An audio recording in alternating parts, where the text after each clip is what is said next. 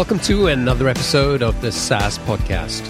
I'm your host, Omer Khan, and this is the show where I interview proven founders and industry experts who share their stories, strategies, and insights to help you build, launch, and grow your SaaS business. In this episode, I talked to Sam Dolbel, the co founder and CEO of SINC, a SaaS product that helps companies manage their mobile workforce by taking care of timesheets, location tracking, staff scheduling, and job tracking. In 2017, Sam was running a small business in New Zealand. He had 10 employees and found himself spending several hours every week managing payroll. He reached out to a friend and asked him if he could help him create a spreadsheet that might help him save some time and make dealing with payroll easier. Sam's friend suggested that they build an app, and that sounded like a great idea.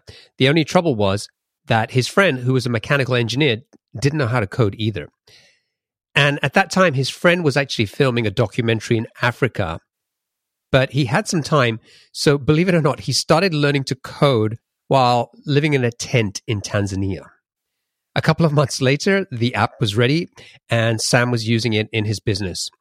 And once they realized the value of the app, they decided to join forces, launch a company, and start selling this as a product. In this interview, we talk about the lessons Sam and his co founder, whose name is also Sam, learned from starting out with a free product, building a large user base, and then charging. We also talk about how they developed and refined a freemium pricing model and how they figured out which features to build that customers were willing to pay more for. And we also talk about why they joined an accelerator in Bahrain and eventually relocated their company there. And surprisingly, how that might actually be a great location for your SaaS business. Today, SINC has over a thousand paying customers, and the founder's journey is a really interesting story. So I hope you uh, enjoy it. Are you looking to sell your online business or buy one to start your entrepreneurial journey? Discover exciting opportunities with boopos.com. Boopos is the number one platform for buying and selling profitable online businesses and the first to offer built in acquisition financing for qualified buyers. At boopos.com, you can explore their exclusive listings, browse listings from other marketplaces, or submit your own deal for approval. Boopos can offer pre approved financing for recurring revenue businesses, allowing you to access fast funding with no personal guarantees. And their experienced M&A advisory team supports you every step of the way. To learn more, visit saasclub.io slash boopos. That's saasclub.io slash B-O-O-P-O-S. Sign up today and get qualified to sell your business or find your next deal. Is your team struggling with spreadsheets that can't keep up with your workflows? It's time to switch to Jotform Tables. Jotform Tables is an all in one workspace that lets you collect, organize, and manage data seamlessly. Not only can you create online forms to gather data directly in Jotform Tables, but it also serves as a powerful tool to manage and analyze the data collected from your existing Jotform forms. You can also import spreadsheets or enter information manually, and all your data is stored securely in one place. Jotform Tables makes collaboration a breeze. You can share your tables with a single click and work with your team in real time. Say goodbye to version control issues and hello to efficient teamwork. Get started with Jotform tables for free today at saasclub.io slash jotform. That's saasclub.io slash jotform. Hey there, SaaS founders. Are you looking to grow your B2B SaaS business to the first million in annual recurring revenue? I've got something that can help you. Introducing the SaaS Club newsletter, your weekly source of proven strategies, practical insights, and exclusive interviews with successful B2B SaaS founders who've been in your shoes and are ready to share what they've learned. Each week, you'll get a quick five minute read delivered straight to your inbox, full of growth tactics, lessons learned, and insider tips to help you tackle those early stage challenges and grow your business to seven figures and beyond. So, what are you waiting for? Head over over to saasclub.io slash newsletter and join over 4,000 other SaaS founders and entrepreneurs who are already using these insights to grow their businesses. Subscribe to the SaaS Club newsletter today and get the support you need to keep moving forward on your SaaS journey. Sam, welcome to the show. Oh, my pleasure to be here. So, do you have a favorite quote, something that inspires or motivates you? Yeah, look, I'm not a huge quote guy, but there's one thing that stuck with us since we began this journey, and that was Steve Blank's mantra about um, getting out of the building and talking to customers and the whole um, customer discovery thing driving product development. And while most of our users are in the United States and I can't always be there myself, sometimes I have to do that uh, virtually instead of physically, it's really driven the, the product to where it is today. So tell us about SINC. What does the product do?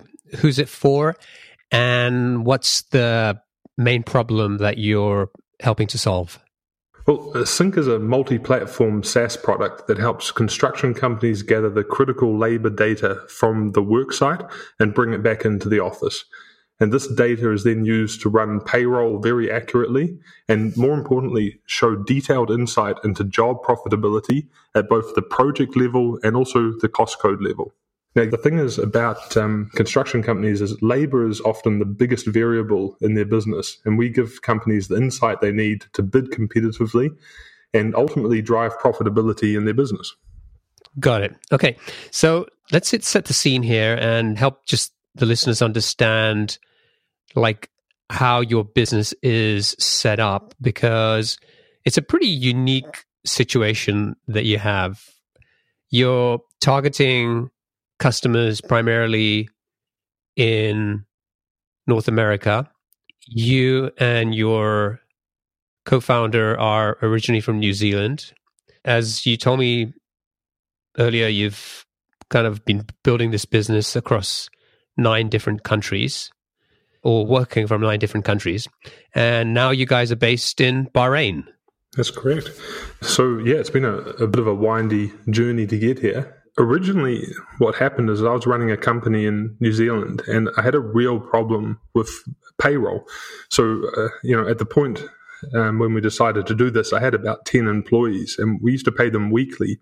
And I used to spend probably half a day every week messing around with, with payroll, working out how many hours everyone had worked, making sure that everything was accurate. You know what it's like for employees; everyone's trying to get one up on the boss. And I actually reached out to my sort of long time associate Sam Matthews to initially see if he could build me something. You know, try and work together some different systems, maybe something in Excel that could just reduce the amount of time I was spending doing this. And, um, you know, he took a look at it and he said, why don't we build an app? So basically, he taught himself how to do that. And within a few months, we had a very basic version and, and, we were using it inside the company.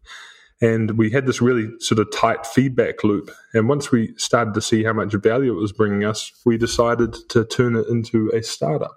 And and so, like you said, he taught himself. So it was he was a developer, but it was he learned the kind of the app development piece, or he just he kind of hadn't coded before. Not at all. So Sam's actually a mechanical engineer by trade, and he's been my sort of right hand man throughout a, a number of different businesses. And our whole thing is like if we see something, we'll just teach ourselves how to do it. So we taught ourselves SEO through these businesses and how to build websites. And at the time, he was actually filming a documentary in Africa and he taught himself how to code inside a tent in Tanzania. You're kidding me. Funnily enough, seriously, yeah, yeah. So it's really, really unique, uh, unique story. Um, and he, he quickly whipped up a very basic chat app following some tutorials and you know he said oh this this stuff isn't too hard. So we started having all these grandiose ideas about everything we'd want to throw at this product. Um, obviously like reality kicked in after some time. We realized how complicated everything was but you know we got we got the first product out there inside my business and it was really great because we didn't have any pressure from customers and we were able to we were able to deal with bugs very quickly. So SINC is a mobile app. So you have an iOS version, an Android version, and then there's a web app as well. And you're doing six figures in ARR. And how many customers do you have? We're knocking on the door of a thousand paying customers, but we have many more free customers. So we had there's a free version of the application, um, and that's that's been our business model so far. Okay, yeah, I want to talk about that in in a little while. So, when did you guys launch this business? Well, we, like I say, about, about the start of 2017 is when we decided to build it for my own company. And we really turned it into a startup probably about June of 2017 when we released it on the App Store and the Play Store. And what we did is we just we wanted to get as much feedback as possible from people because we had our own ideas and what we'd known from our own businesses, but we wanted to know what what everyone wanted in terms of features. And the idea was if we just made it free, we'd get more users in the door.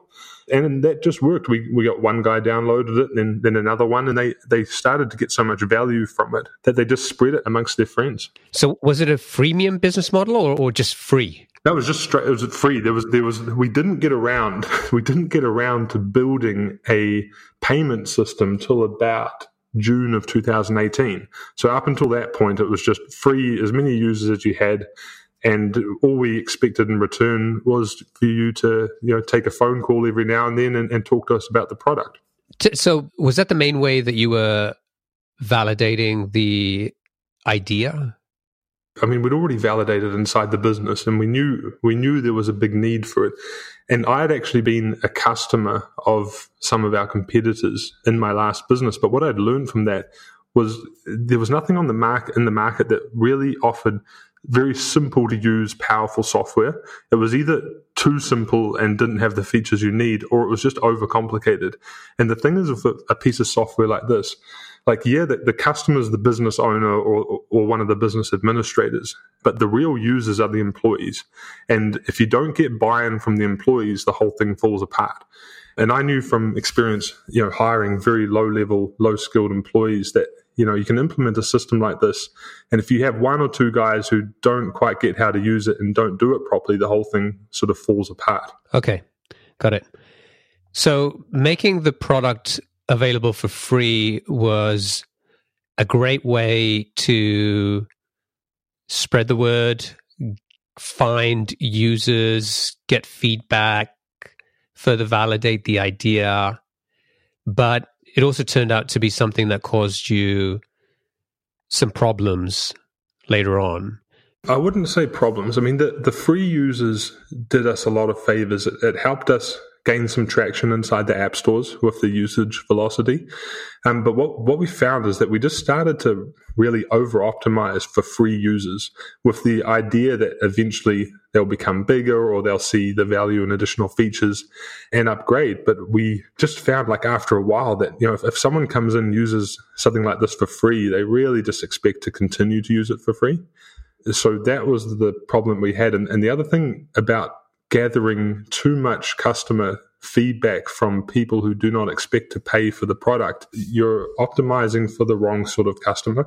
So we didn't make any really bad development decisions, but we had to filter out a lot of feature requests that weren't really going to help us in the long run. So once we started getting paying customers, that's when we started to get really useful product information.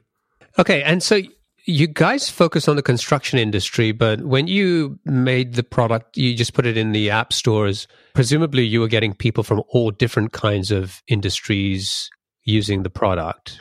Yeah. So, yeah. So the thing is, like, we we always set out like the end goal was always to build something that was the very best in job costing. So not only knowing how many hours your team is working, but what particular jobs they're working on and what aspects inside those jobs. So uh, they're known as cost codes, but they're essentially jobs within jobs. So if you look at a construction company, you might have you know three or four different jobs on the go.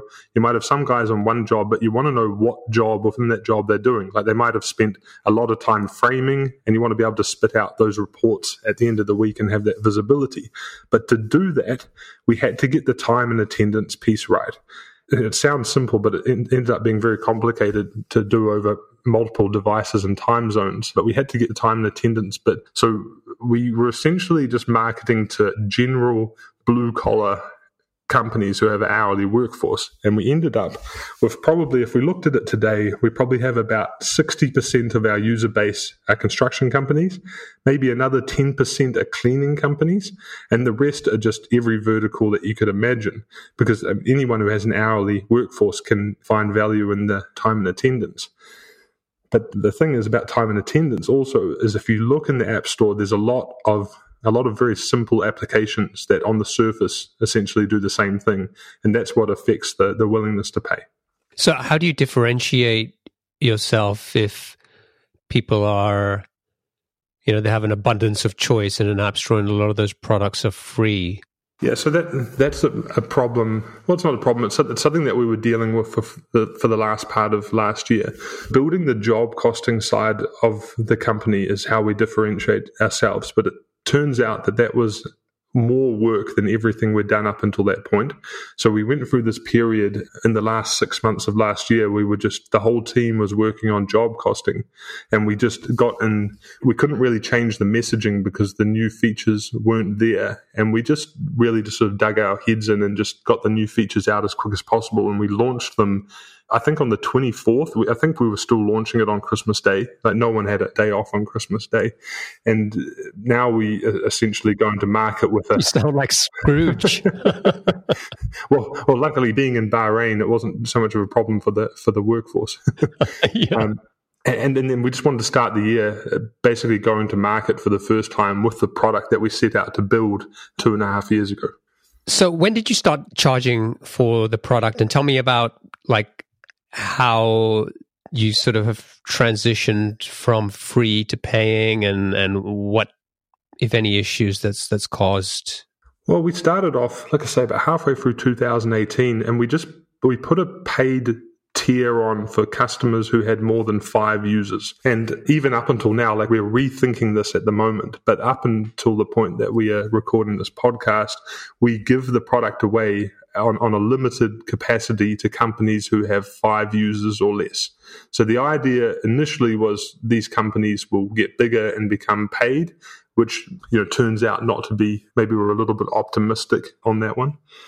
But so all about paying customers in this industry, they're not high growth companies, and and they you know most of them don't want to be growth companies. They're typically very small operators who, you know, there might be a, like a handyman business. You, you'll have, you know, the owner still goes out on the job. He's still on the tools. You know, have two or three helpers. It's not the sort of thing that's going to get really large. And look, some, some people have. We've had guys who've started off on the free tier and, and, and have got 100 employees now, but it's not so common. Okay, that makes sense. Okay, so this this kind of idea of we're going to have this free plan and these companies and customers are going to grow and then they're going to start paying us didn't sort of pan out as you sort of understood what was going on with what type of customers you had so today it's like if you have five or more than five users or employees then you're paying to use the product Correct. You have to pay if if you have if you have over five users, you have no choice but to pay, or at least go on to a free trial of one of the paid plans. And tell me a little bit about your pricing. Like, how did you kind of figure out? Like, if we look at the pricing plan today, it starts from fourteen ninety nine a month. Is that that's not per user? So that's if you've got.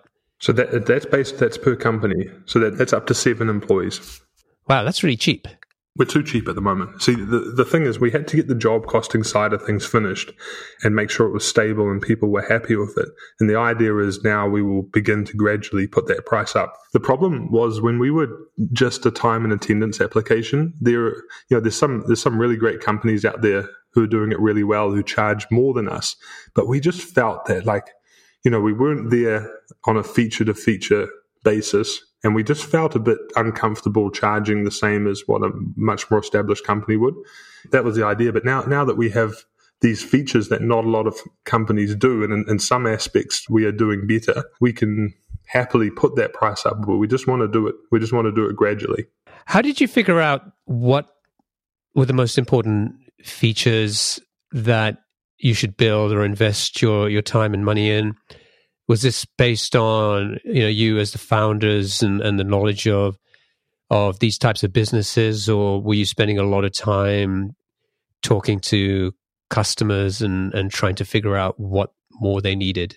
So we had our own hypothesis based on the companies that we'd run. And we really validated that by spending a lot of time talking to users. Now, during the first 18 months when it was just my business partner and I, he was writing all the code. So my main job was talking to the customers and I will spend up to three or four hours a day just on the phone calling up the users and just just talking about what they want and how they're using the product, what they would like to see. And if we get enough interest in a certain feature, then we will prioritize it. And so, what were you hearing about the sort of the what was it the costing yeah, the job costing was something that we get asked for multiple times a day and have been for the last sort of 18 months. It was the by far the highest requested feature and in a lot of ways it was It was the difference between using us or not. Like we'd have people come in and, you know, they'd love the product, but they'd say, you know, we need to do job costing and we just couldn't help them. So they would leave. But it was by far the most requested. And I had a lot of insight into that from my previous business. I had this exact same problem because you almost, to do proper job costing, you almost need a full time person doing it. You almost need a full time admin person associating those hours to specific jobs. And not every small business could afford something like that, but essentially everyone needs it because in these industries, like how these companies grow is they just take on as many jobs as they possibly can and essentially work out how to do them when they roll around. And in these blue collar industries, mostly in the construction field, how you solve a lot of these problems when you take on too much work is throwing extra labor at it and it can really get out of hand because in the moment you're just trying to keep the customers happy and do a great job. But at the end of the month or at the end of the quarter and you're wondering you know where all the profit went you wish that you had been accurately costing those jobs and working out where that labor uh, component was going. Okay. So tell me about like what have you done to like how did you go from zero to close to a thousand customers? Like what's been the main driver well, what people like about it is it's complicated software done in a very intuitive, easy to use way. And that, as you'll know, and as your listeners will know, is actually a really hard thing to get right.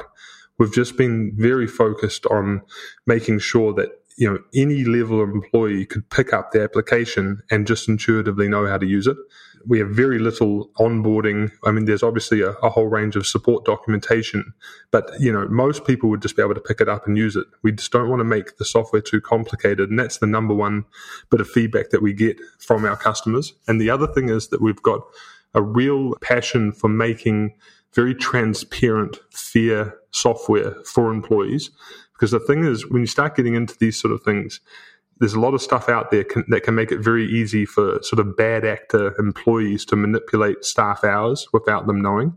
When everything lives in the cloud and no one has visibility into their hours and no one knows whether the boss has, has trimmed a few hours off your, your paycheck every week. So we make sure that every change in the system is um, communicated to both parties, which we get a lot of pushback from customers on, but you know those aren't the sort of customers that we want. Are you an entrepreneur looking to buy a profitable online business or a founder ready to sell? Boopos is the number one platform for buying and selling profitable online businesses. With their exclusive listings, as well as listings from other marketplaces, and the option to submit your own deal for approval, Boopos has you covered. Plus, they're the first to offer built in acquisition financing for qualified buyers of recurring revenue businesses, allowing you to access fast funding without personal guarantees and their experienced M&A advisory team supports you every step of the way. To learn more, visit saasclub.io slash boopos. That's saasclub.io slash B-O-O-P-O-S. Sign up today and get qualified to start your entrepreneurial journey or sell your business at the right valuation with boopos.com.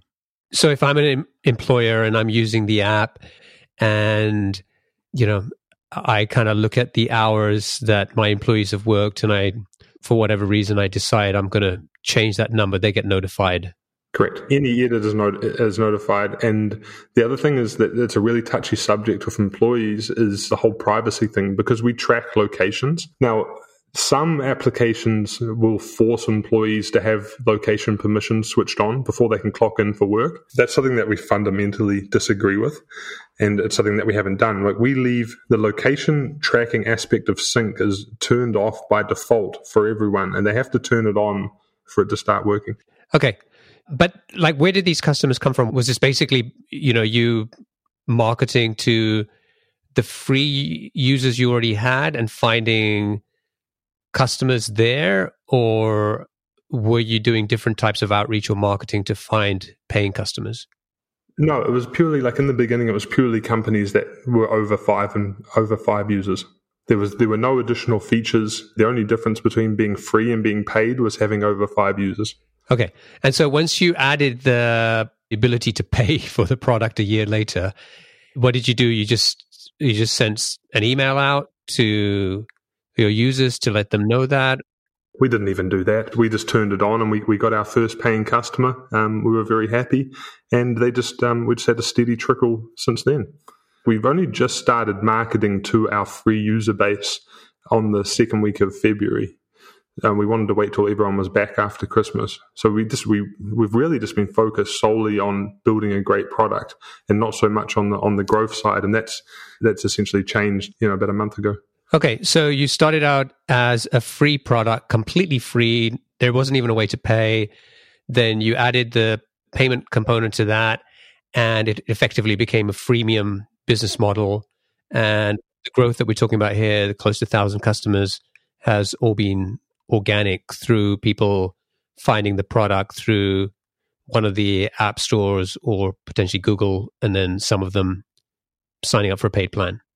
Yeah, I couldn't tell you exactly how many people come in through the app stores, but a great deal of them is just really organic word of mouth. We, we don't have any uh, official referral system inside of the product, but people just, we get comments and you can read all the, all the reviews on the Play Store. But, you know, like in the early days, we were getting comments like, you know, where has this been my whole life? You know, it's just saved me so much time, so much money. And they just naturally tell their other friends who are running small businesses.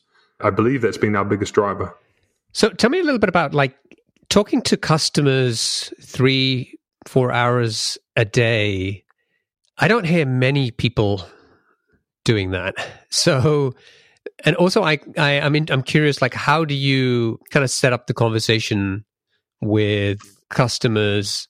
Like, a lot of the times when you use a product and you have somebody contacting you or wanting to get you on the phone, it's usually because they want to figure out how they can upsell you something else. Sure. I know what you mean. So the thing is, I love small businesses. I love talking about it. I love hearing about how businesses are going. So I'll, you know, I'll typically, like, it, it will usually start with, you know, they might start with a support request. And I may, sometimes I'll jump on the live chat. And if I see an interesting support request, then I'll um, ask them if they have, if they have time for a quick chat. And I'll just talk about how they're using the product. I think obviously we'd love to get them on the paid tiers and quite often we manage to do that on the phone call, but it's certainly not the reason for the call. And I think I make that pretty clear at the beginning of the conversation so people feel a bit more comfortable. And they really appreciate it as well. So, you, are you reaching out to people who are just use on the free plan, or are you also having these conversations with people who are already customers and paying for the product? Both, both. We get more valuable insight out of the paying customers. So we, we're really interested. Like if I see a, a, company who's got, you know, they've got 30 employees and they're heavily using the product, I really want to find out what they like about it, what they'd like to see improved. And we'll put a lot of weight into those sort of phone calls in terms of what we build next and how we prioritize things because they're our ideal customer. Yeah. And, and presumably if someone's paying for the product, they're more engaged. They're clearly getting some value from it. And and I think in, for most cases, I think if a paying customer is giving you feedback, that has more weighting than somebody who's using the product for free. Yes, it's interesting. A lot of the times, the ones, the people who are using the product for free, seem to be the most vocal about all the things they need. They certainly have the most support requests. I can tell you that. Quite often, it's the guys who are paying us the most that you never hear from. Yeah, yeah, I I can see that. So, have you ever thought about like you know, not having a free plan, like moving away from the freemium model and maybe just making a, tr- you know, giving people a trial and then after that they, they have to sign up and pay? That is the direction that we are now going in. Because we're now targeting construction companies and you know not large construction companies but not two or three person operations and we give so much value that you know it's it's it's more than fair to pay and we can charge a lot more than what we're charging at the moment. So the way we look at it is we've just been in product mode for all this time. Now we're in growth mode and we're targeting a different sort of customer. And we will gradually move away from the free version and maybe just try to put people into a into a um, free trial. Yeah. You know, I think a good lesson here for people listening who maybe are starting out, who are trying to figure out their pricing is that don't overthink it too much when you start out because your pricing on launch is never going to be perfect and it's going to continue to evolve. And even you know companies doing hundreds of millions of dollars a year are still continuously testing their pricing and optimizing and, and figuring out how to how to kind of reconfigure that.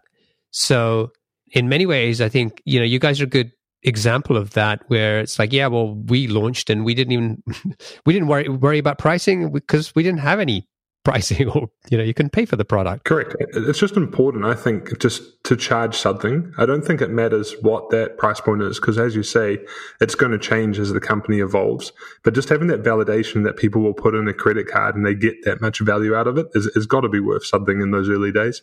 Yeah i agree with you. I think that's that's in many ways is the key is like rather than trying to figure out what is my perfect pricing figure out is there a you know reasonable number or you know that you could ask people to pay. And you know generally i sort of say it's like hey whatever your price is are you able to either demonstrate or, kind of feel good that you know the value that you're delivering your customers from that price is you know 3x 5x whatever they're paying.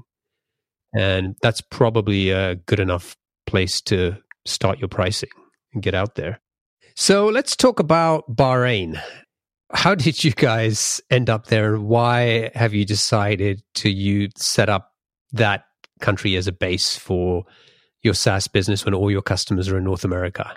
It's a funny story. So when when it was just Sam and I working on this, and we were doing it remotely all around the world, it, it's quite a lonely thing to do. You know, like we and we sort of got fixated on the idea that we needed to join an accelerator, and we were both in Hong Kong at the time, and we went to a um, expo there, and we had a booth, and we essentially wrote on our sign that we were looking for an accelerator, and from that we ended up meeting, well, we ended up meeting a few that were interested in us, but we came across a, a booth for Startup Bahrain, and you know, neither of us could pinpoint Bahrain on the map, and it just seemed like such a crazy place to base a software company that's targeting the US. But when we started to look into it, there were all these government subsidies available to help small businesses here. And we were very quickly put on to a government agency here called Tamkeen. It's essentially the, the labor fund. And they will subsidize 50% of the salaries of your local employees and all sorts of other things. Like we you know, we ended up setting everyone up with um, fully spec iMacs, and they picked up half the price of the purchase costs. And what that enabled us to do in those early days when we had very little MRR and some very modest funding was just do a lot with a, a small amount of money and just be really scrappy. So we got put in touch with an accelerator here called Flat6Labs, who is an experienced accelerator operating all over the MENA region. And they're actually funded by that same program, Tamkeen. And they made a, a moderate investment in us for an equity position and put us through their program. And through that program, we ended up raising a pre seed financing round of around 300,000 through some very good investors called the Dubai Angel Network over there in Dubai so it ended up being really really worthwhile and we and we love being here. The downside is the time zone difference. So i work very funny hours. We essentially start work at about one in the afternoon and, and work until the early hours of the morning. But it's quite good because we do spend a lot of time in the states. So we're we're accustomed to the time zone and there's no jet lag going between the um, the two regions. So you get some financial incentives from the government there if you're hiring local people. Mm-hmm. What's the talent market like out there, and how easy or hard has it been to find the kinds of people you need? We haven't had any trouble. I mean, we we've found um, five very good team members here. But what what we did is we we pay a little bit more than what most technology companies would here. And the fact that we're working with um, technology that's really exciting to these guys, they're very happy to do it. So we sort of get the pick of the bunch. I, don't know if you'd be able to scale a very large development team here, and we wouldn't want to. Like, our plan is to have distributed teams. We'd probably bring this team up to maybe eight or nine people, and that would be about all that we would want here. Okay. And so, in terms of setup, you're set up as a Delaware C Corp. Mm-hmm. Does it complicate things by, you know, having that set up, being in Bahrain, having customers in America? Has there been any kind of challenges with that kind of setup, or is is it easier than it sounds? It, it, it, sounds so complicated, but like we've just done it. I mean, we we had to set up another company here in the kingdom to access these benefits, and it's a little bit of a complicated process to do that. But we we haven't found any complications. I mean, we set up the Delaware company with um, with Clerky, and and that was reasonably easy. Our investors invest into that company. You know, we don't have any trouble sort of visa wise in in the US yeah, it sounds very complicated and messy, but it, it really hasn't been. So you were able to raise some some funding to help with the business, and I know you used most or a big chunk of that money to hire developers. Talk us through that a little bit because I think there's an interesting lesson there about hiring and pace of hiring and and kind of what you guys have learned from your experience. Yeah, so we, we were a little naive in the sense, like we were staring down the barrel of 40 plus feature requests that people were requesting quite often. And initially, we just thought that we need to throw more developers at it. So we quickly hired four or five developers right off the bat. And my co-founder Sam, who yeah, can essentially just code as fast as he can type, was getting things out the door really quickly.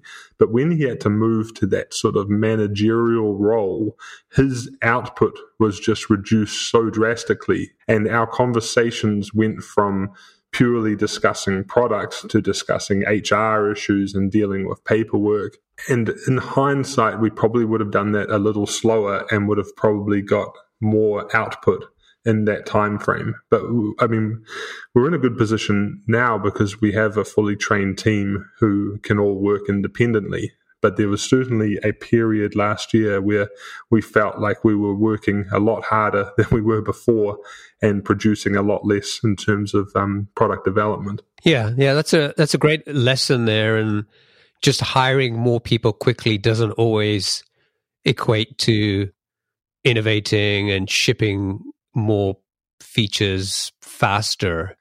And as you guys have learned, it, it can actually slow you down. So be careful what you wish for. It would have come from my experience running these blue collar businesses because in a company like that, you can really just throw more people at it. But it's just doing what we're doing now is just so much more complex. But it's all worked out quite well. And now we have, yeah, we have, like I say, we've got this fully trained team and we are pumping out features very quickly. Good stuff. Okay, we should wrap up and get onto the lightning round. So you're a listener to the show anyway, so you know the drill. I'm not going to explain it to you. Are you ready to go? Yep. What's the best piece of business advice you've ever received? The best growth hack is just building a more compelling product. What book would you recommend to our audience and why?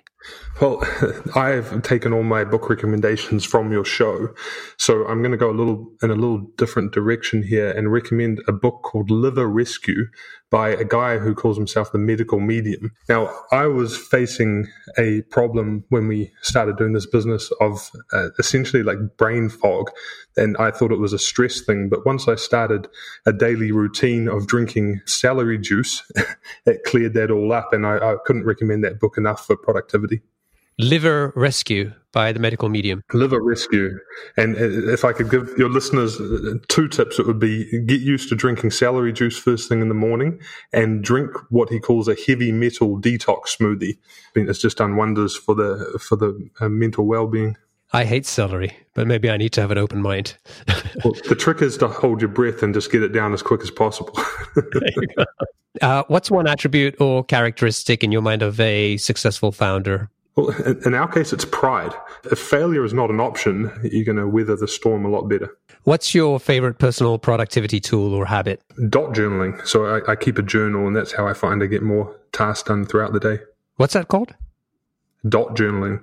So it, some people call it bullet journaling. It's just a system of running a journal, and I, I found it um, quite rewarding. Oh, and this is just paper based. Is yeah, yeah, just a, a paper journal, and it yeah, just really helps getting getting tasks done throughout the day. What's a new or crazy business idea you'd love to pursue if you had the extra time? No, I wouldn't allow myself to, to think of it, but if it was if it was something, it would be in the it would be in the blue collar small business space. Well, what's an interesting or fun fact about you that most people don't know? Well, I've, I've never had a boss. I've essentially never had a job. I've always worked for myself. And finally, what is one of your most important passions outside of your work? That it has to be my, my family. I have a, a, a wife who is a travel and lifestyle blogger. So I spend most of my free time taking photos of her. And I have a three year old son who's obsessed with me. And um, that takes up all my spare time. Cool. And uh, if people want to find out more about SINC, they can go to SINC, which is S I N C dot business. That was interesting. Like you don't have a dot com domain, right? It's just all dot business right now. Yeah, we just we just went with dot business, and you know it's it's worked for us. And uh, if people want to get in touch with you, what's the best way for them to do that? Uh, LinkedIn. Send me a, a request on LinkedIn. I, I, accept just about everyone. Okay, we'll uh, we'll put a link in the show notes to that as well. Great. Well, Sam, thank you for uh, joining me and you know sharing your story and and the lessons that you guys have learned over the last couple of years. I know it's probably coming to what it's around what 11 p.m. for you in Bahrain. It is. Yeah. Yes. so I appreciate you staying up, and you know I wish you and Sam all the best of success. Yeah, thank you. It's been been a real pleasure, and thank you so much for having me on. All the best. Cheers. Thanks. Bye bye.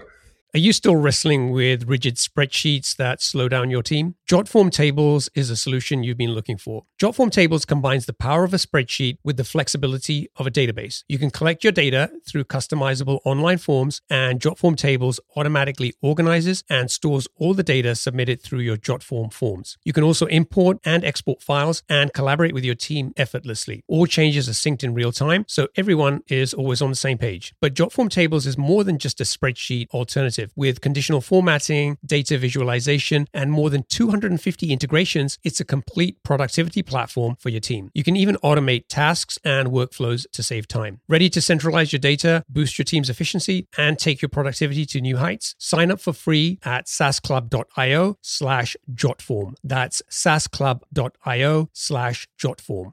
Do you dream of owning a profitable online business or are you looking to sell yours? Boopos.com is the number one platform for entrepreneurs and founders alike. With Boopos, you can discover exclusive listings, browse listings from other marketplaces, or submit your own deal for approval. As the first platform to offer built in acquisition financing for qualified buyers, Boopos makes it easier than ever to acquire a recurring revenue business without personal guarantees. Their experienced M&A advisory team is dedicated to supporting you throughout the process, ensuring a smooth transaction. Don't miss out on this exciting opportunity. To learn more, visit saasclub.io slash boopos. That's saasclub.io slash B-O-O-P-O-S. Sign up today and get qualified to sell your business or find your next venture. Hey, are you struggling to grow your SaaS business? Well, you're not alone. But the good news is you don't have to settle for slow growth. The right tools can be a growth game changer. And that's where the SaaS Toolkit comes in. This free guide cuts through the noise and shows you the 12 essential types of tools successful SaaS startups have used to get to seven figures and beyond. It gives you specific examples and makes practical recommendations to help you find the perfect growth tools for your needs. So stop feeling stuck. Visit thesaastoolkit.com to download your free copy and unlock the growth potential you've been missing. That's thesaastoolkit.com.